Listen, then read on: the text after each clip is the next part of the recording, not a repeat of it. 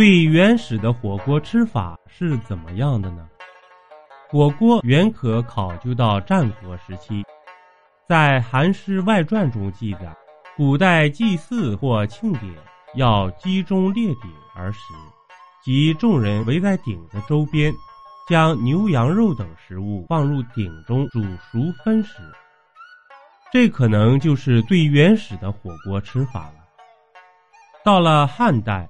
通过研究出土文物，发现了东汉的一个文物——霍斗。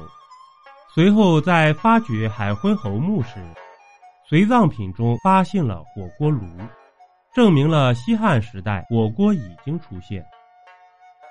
霍斗就是青铜器火锅。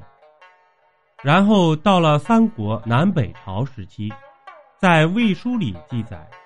魏文帝使用五熟釜，可以同时煮各种不同的食物，是世界上最早的鸳鸯锅。而到了南北朝，铜鼎是最普遍的家用器皿，也就是现今的火锅。到了唐宋时期，关于火锅记载就更为详尽了。唐朝白居易在《问刘十九》的诗中说。绿蚁新醅酒，红泥小火炉。晚来天欲雪，能饮一杯无？就惟妙惟肖地描述了当时吃火锅的场景。而在北宋时期，吃火锅蔚然成风。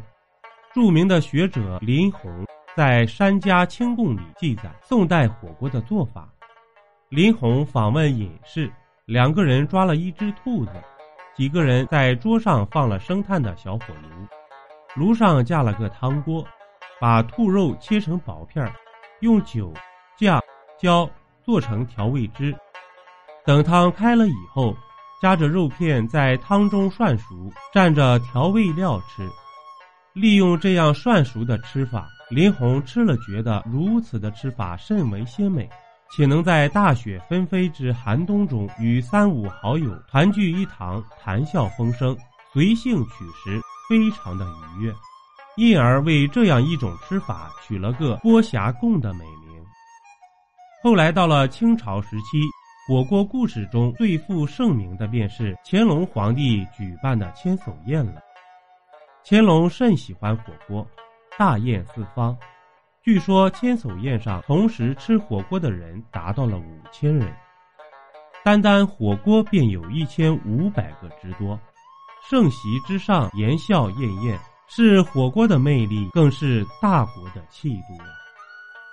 现如今，火锅同样是很受欢迎的，在美食行业中占据了极其重要的地位。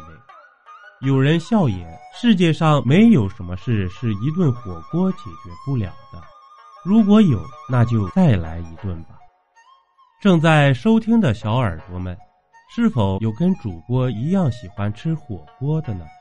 欢迎评论区留言，咱们大家一起来讨论一下哪里的火锅最好吃。主播新专辑《民间故事一箩筐》，筐筐不一样，正式上线。欢迎您收听订阅。本集播讲完毕，点个关注，订阅一下哦，下集我们不见不散。